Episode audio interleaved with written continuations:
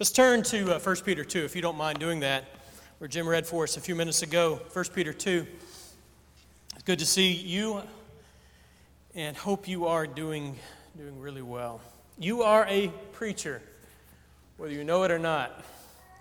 If we allow the Scriptures to define that word for us, everybody in here who's a follower of Jesus Christ is a proclaimer. That's going to be our emphasis for the next little while. You don't have a choice about whether or not you proclaim. The choice that you have is what you proclaim, not if you proclaim. I think it's pretty important to acknowledge that because though we wouldn't say this, to an extent, we sometimes fall into the trap of having a layperson, a clergy kind of distinction, whereas clergy do things on stage and lay people do other things, you know. I don't think that's the way it's supposed to be, though I do understand, I think all of us understand, there are things that preachers do that not everybody's going to do. Acknowledging that, however, doesn't mean that there's not a role of proclamation to everybody. So we're going to think about that for a little while this morning. Proclaim. What does it mean to be priests who proclaim? All right, that text, 1 Peter 2. Jim read for us a few minutes ago. I just want you to notice a couple things here, and then we're going to leave 1 Peter 2 and come back to it in a little while. But 1 Peter 2, verse 9, you are a chosen race, here's our emphasis today, a royal priesthood, a holy nation, a people for his own possession. So four descriptive phrases there. But then you've got the verb, the purpose verb, that you may proclaim the excellencies of him who called you out of darkness into his marvelous light. So our word this week is proclaim. So I'm interested in how Peter's using this. You are people who proclaim. Proclaim. What in the world does he mean? You know, one of the very important things about reading the Bible is when you read a word or a phrase or an idea, a concept in the New Testament, it helps to interpret that word, concept, or idea over against the Old Testament backdrop because these people didn't have New Testaments, you know. They didn't have Matthew, Mark, Luke, and John. They didn't have the other letters that Paul wrote. They didn't have all that. So when they heard this, when Peter wrote this to them, they would have understood it. They would have looked at it through the lens that they had, which was the Old Testament Scriptures, the Hebrew Bible, the first 39 books of the Bible, you know. That's how they would have read it. So here when we read that they are a chosen race, a royal priesthood, a holy nation, a people for his own possession. And then he says, and these identities lead you to proclaim. We're going to do this for the next few minutes. We're going to say that we're going to ask this question. Okay, what does it mean for them to proclaim? And how is that proclamation informed by the identity markers that he's given them in the first part of the verse? And in order to do that, we're going to go to the Old Testament because that's what they would have done. So we're going to do the same thing. We're going to go back to Exodus chapters 33 and 34, and I hope you will go there with me because I'm going to read you a couple verses here that will be helpful to you. Again, just keep in mind where we're going. We're going to circle back, starting at 1 Peter 2. We're going to end at 1 Peter 2. But in order to understand what he's talking about, we've got to do some Old Testament work first. And so in Exodus 33 and 34, there's a story that's told that's going to help us a lot. Here's the background of this chapter of Exodus 33 and 34. The background of this is God had sent Moses down to Egypt. He was going to lead them out of Egyptian slavery. This is the first part of Exodus. He called Moses. He said, I want you to go down to Egypt. I want you to lead the people out of captivity. And after a number of things happened, God did that. He sent these powerful plagues on the nation of Egypt, and he used Moses to lead them out. 10th plague, Pharaoh said, go. They came to the Red Sea. They were trapped, and God parted the waters. They crossed over on dry land. Immediately after they crossed over the Red Sea, they went into the wilderness, and God brought them to a place called Mount Sinai. Now, this is pretty familiar territory for a lot of folks. You know, they go to Mount Sinai. God says, all right, you people, camp around the mountain. Don't come too close. Prepare yourselves. You got to do all this, but don't come too close to the mountain because I'm coming down. I'm coming down. I'm descending on the mountain, and you don't need to be too close to that. So he does that. Moses and Joshua go up on the mountain. This is Exodus 19, Exodus 20. And God gives the 10 commandments, the 10 words. He writes with his own finger on these two tablets of stone. don't have any other gods before me, don't make any graven images and all that, the 10 words, as well as God also gives the law of Moses and various sorts of regulations. The purpose of that law, this is important for us to understand, the purpose of that law was to help the people to know this is how we must live in the presence of a holy God. Because you don't just flippantly walk before God. He's holy and you live a certain kind of way. So God gave that to them. Now in the middle of all this, or near the end of it, God says to Moses, you probably ought to go down because the people are up to no good. While they were up there, while Moses and Joshua were on top of Mount Sinai, the people got impatient and they got whatever. I don't know exactly what was going through their mind, but they said, we don't know where Moses is. We don't know what in the world he's doing. And we don't really know God that well, you know. And so let's do this. Let's build us a golden calf, a golden image that we can worship. And so they did that. Aaron crafted it for them, and they got this golden calf. And they engaged in this big party of some sort. So Moses and Joshua, sorry, we're getting to Exodus 33 and 34. Moses and Joshua come down off the mountain, and Moses is furious. He takes the 2 tablets, he throws them down, breaks them, grinds them up into powder, puts them in the water, makes them drink it. All this stuff happens. God sends a plague among the people. People die. It's an ugly thing, okay? Now, after this, here's an important part of this story. After this, God said to the people, he said, I don't think you guys can dwell in my presence because you are rebellious and I am perfectly holy and I'm afraid that my holiness would overwhelm you and destroy you. So here's what you're going to do. You're going to go to the land of Canaan, and I'm going to send an angel with you, but I'm not going. You're on your own. Well, not completely on your own. You got an angel. That's important. But I'm not going with you because I would destroy you because you are unholy and you aren't serious about this. So that creates this interesting situation where Moses has this conversation, very human-like thing. He talks to God. Well, the Bible says Moses talked to God like face to face. They had this kind of relationship. So he could talk to God. And Moses essentially says, what? Let me get that right. You're going to send us ahead, and you're not going with us? You expect me to lead these people, these stubborn, rebellious people, by myself with only an angel to help? You know, is that the way it's going to work? Moses essentially says, I can't do this. This is not the way it's supposed to happen. And in an amazing thing, God changes his mind. And he says, okay, my presence will go with you. And Moses says this. I need some sort of a confirmation of this because this is scary to me. I want to see, please let me see your glory. That's what he asked for. And so in Exodus 33, first part of chapter 34, God does this amazing thing. And it's just incredible. He puts Moses in a certain place. He apparently covers him up in some way. And God passes by. He passes by, and then he uncovers Moses' face, and Moses gets to see, probably what it means is he gets to see the remnants of God's glory, where God was, where he just was. He said, you can't see me in my glory. You can't see that, but here's what I'll do. And he got to see some sort of the remnants of God. Now, here's where I'm getting at.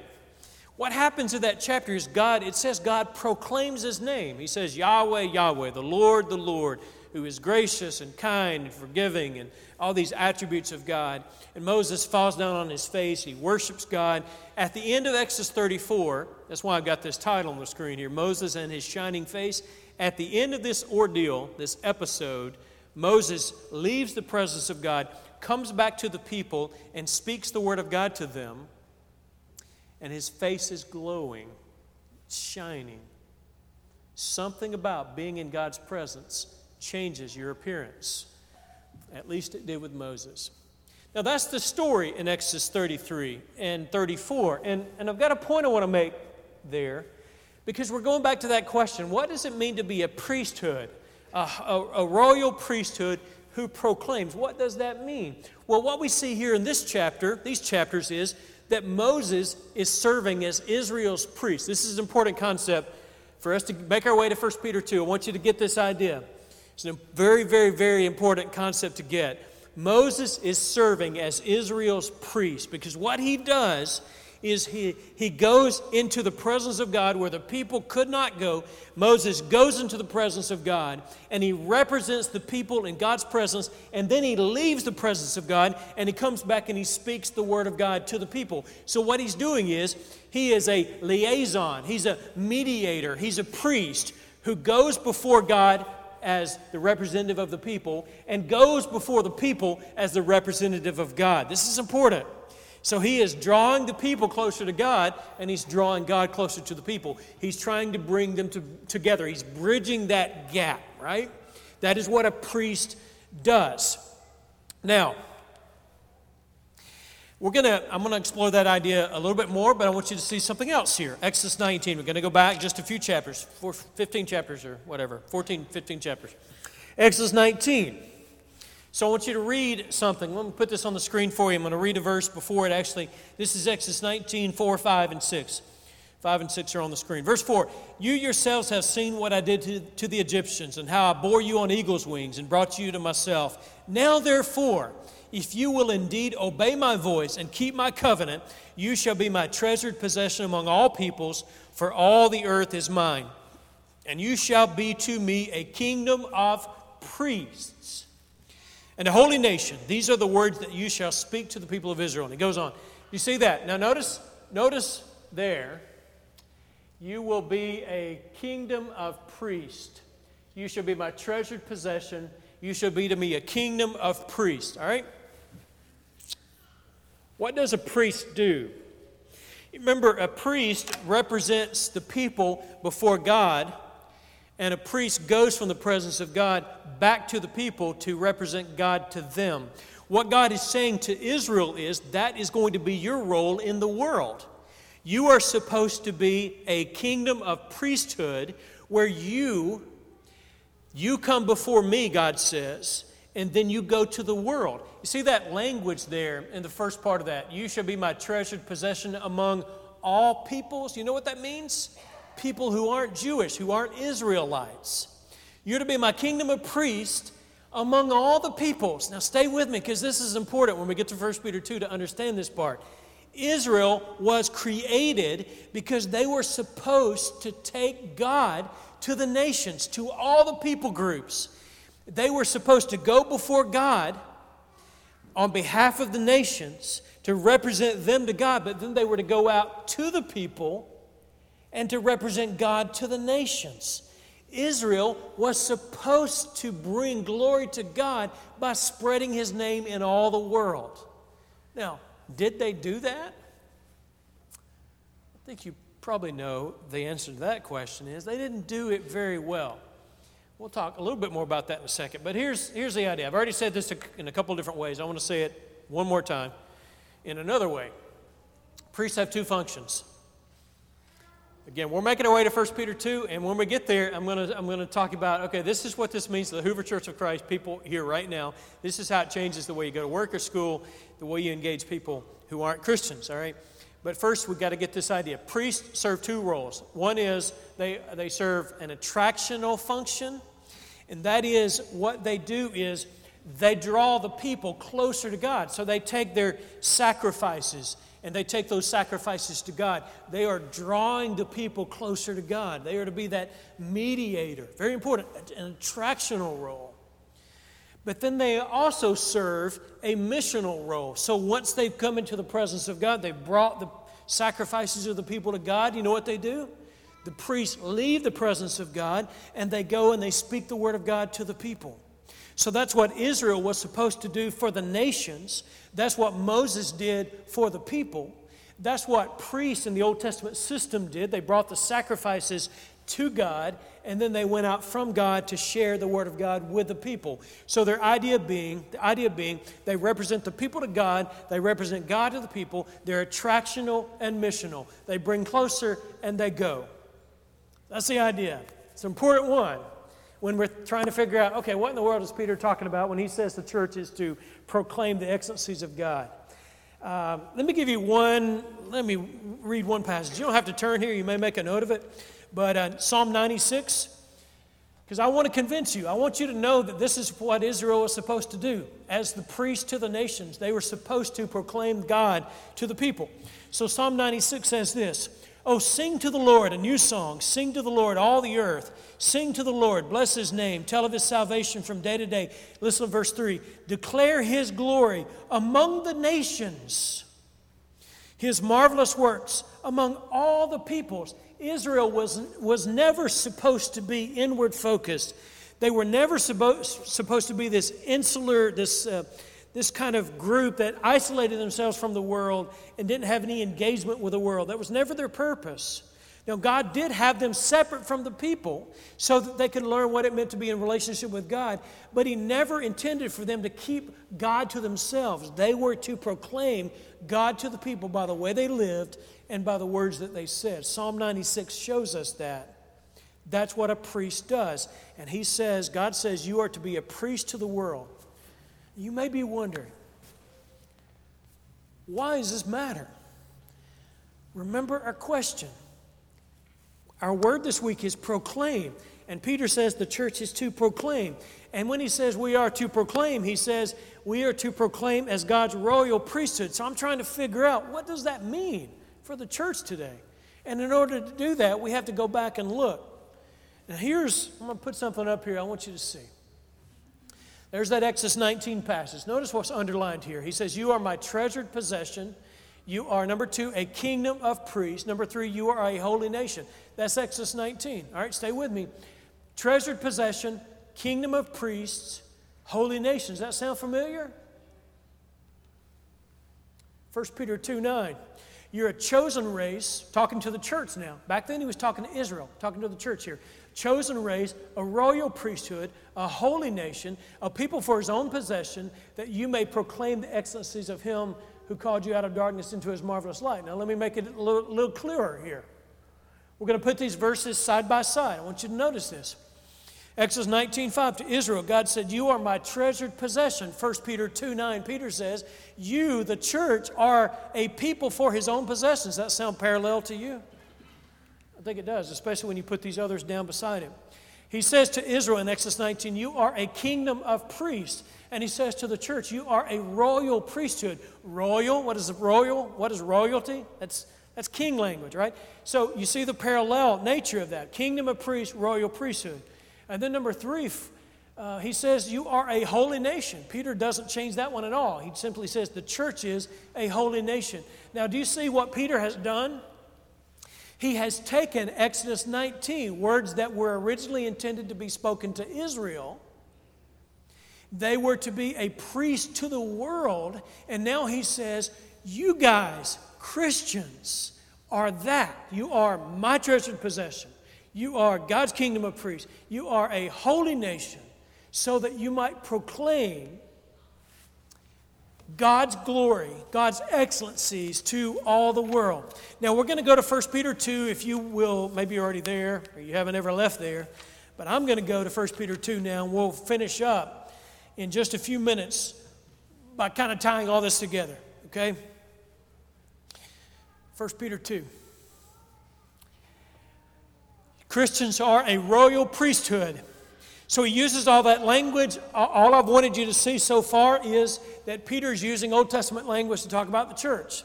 And when you go back in the Old Testament and you see God created Israel so that they might proclaim Him to the nations. And in 1 Peter 2, he says, you guys, the church, are to be the ones who proclaim God's excellencies to the world as priests. And there are 2 ways that this happens.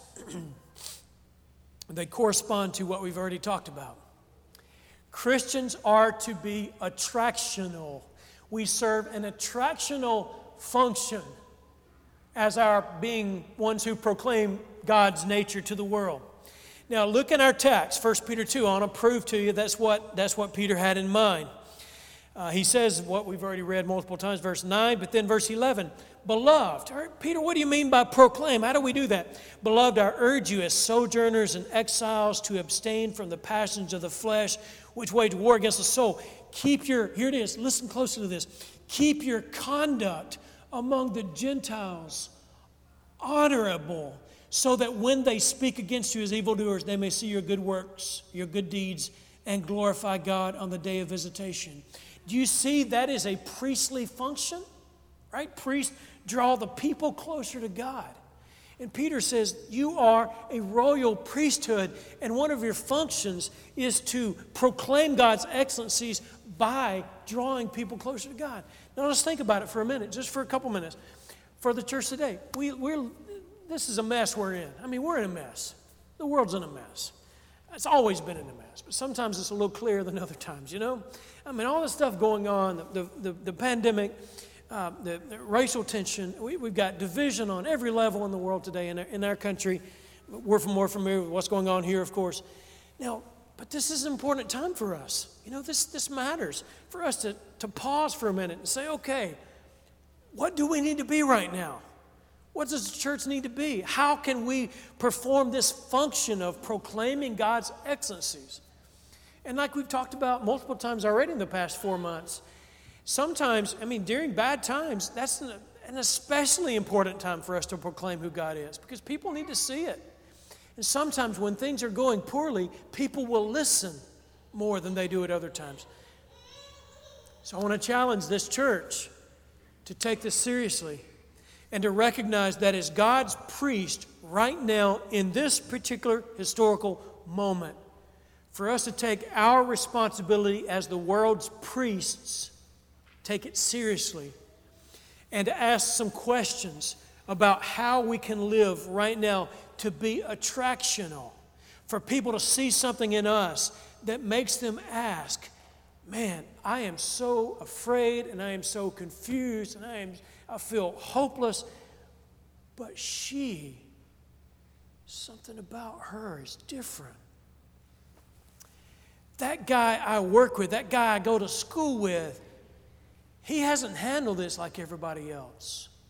He's had a different spirit about him, a different attitude, something different there. Do you see? That's what priests do. Priests go to the people and they show what God looks like.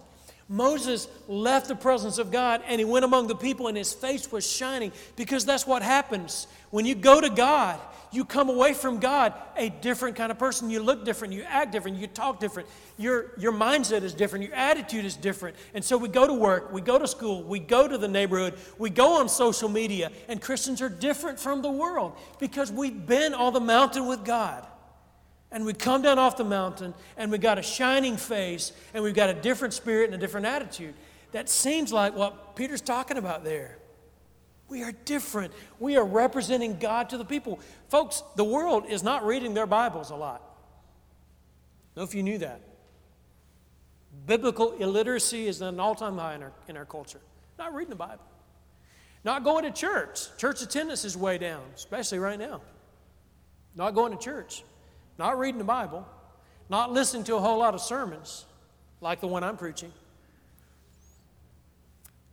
but they are watching you and me.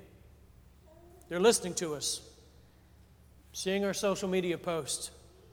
They're watching our attitudes. They're seeing how Christians respond to pandemics and to racial tension. They're observing, and I'd suggest too, they're listening to a lot of sermons right now. Maybe not this kind, but a different kind. Not going to church, not reading a lot of Bibles, not listening to a lot of public proclamations, but they are listening to a lot of sermons.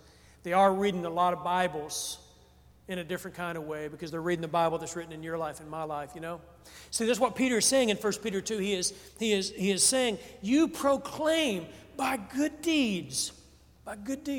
You, this church, is a priesthood to the Hoover community, not only to our community, but especially to our community.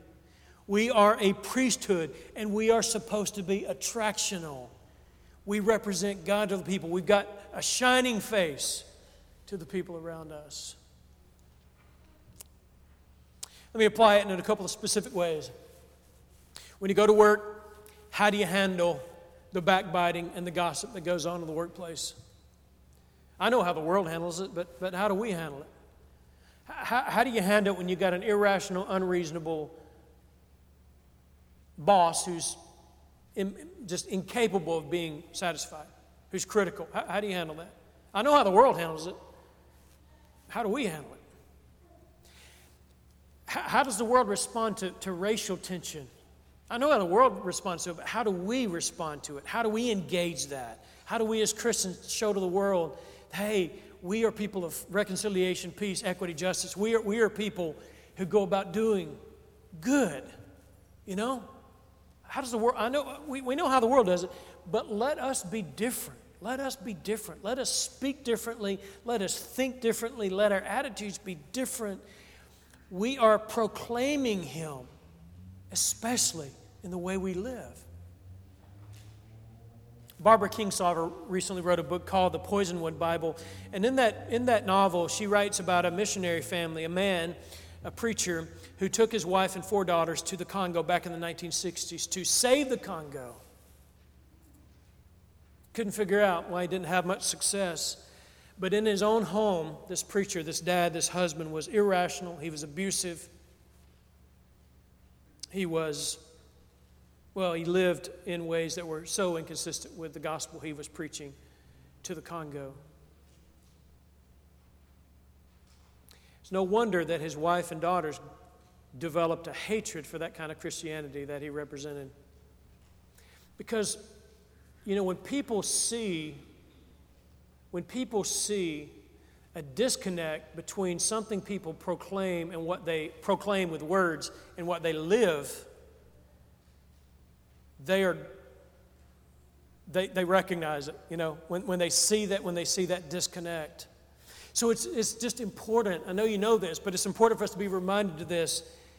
That people know we're Christians. They know we're Christians, and they're making judgments about God, whether right or wrong. They're making judgments about God by what they see in us.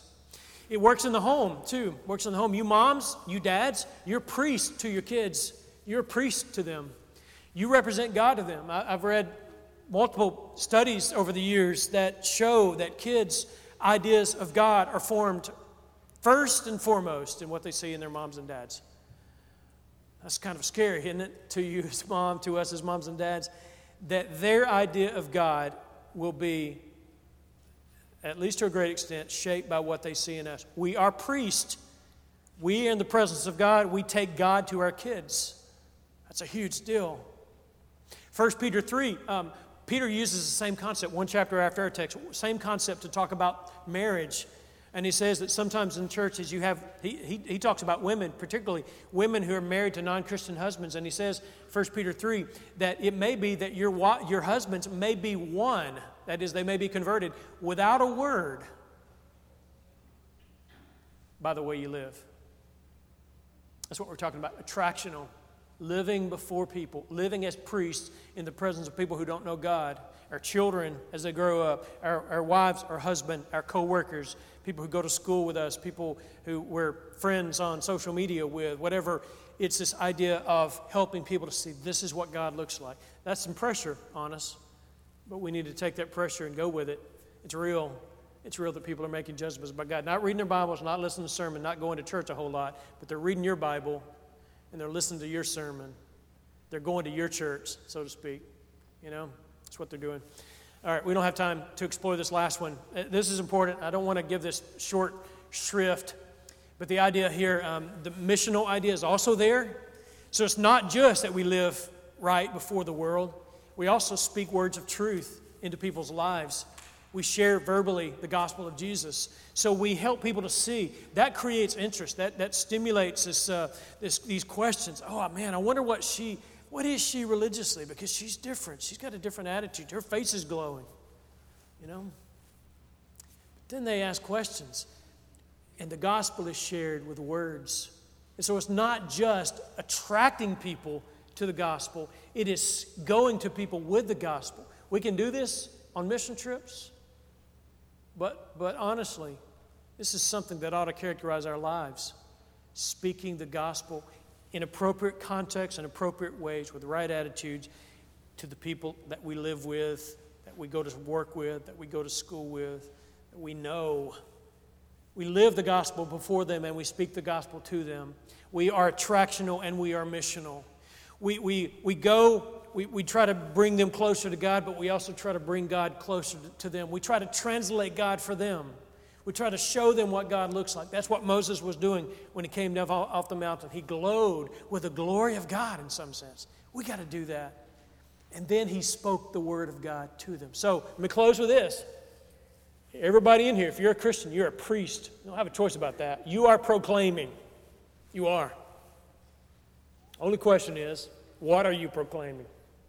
Proclaiming hope, grace, beauty, love, peace, all those things that are associated with the name of God. That's what God's people are to be proclaiming by the way we live and by the words that we say. If you're not a Christian this morning, we want to give you an opportunity to give your heart and life to Jesus Christ, to turn away from your past in penitence, to accept the Lord as your Savior. Put him on in baptism, and we would be thrilled to help you with your obedience to Jesus Christ this very day. Maybe you need to come back and ask for prayers because your life has not reflected that of a Christian. We'll pray for you. If you need to come, I hope you'll do that. Let's stand. Let's sing this song.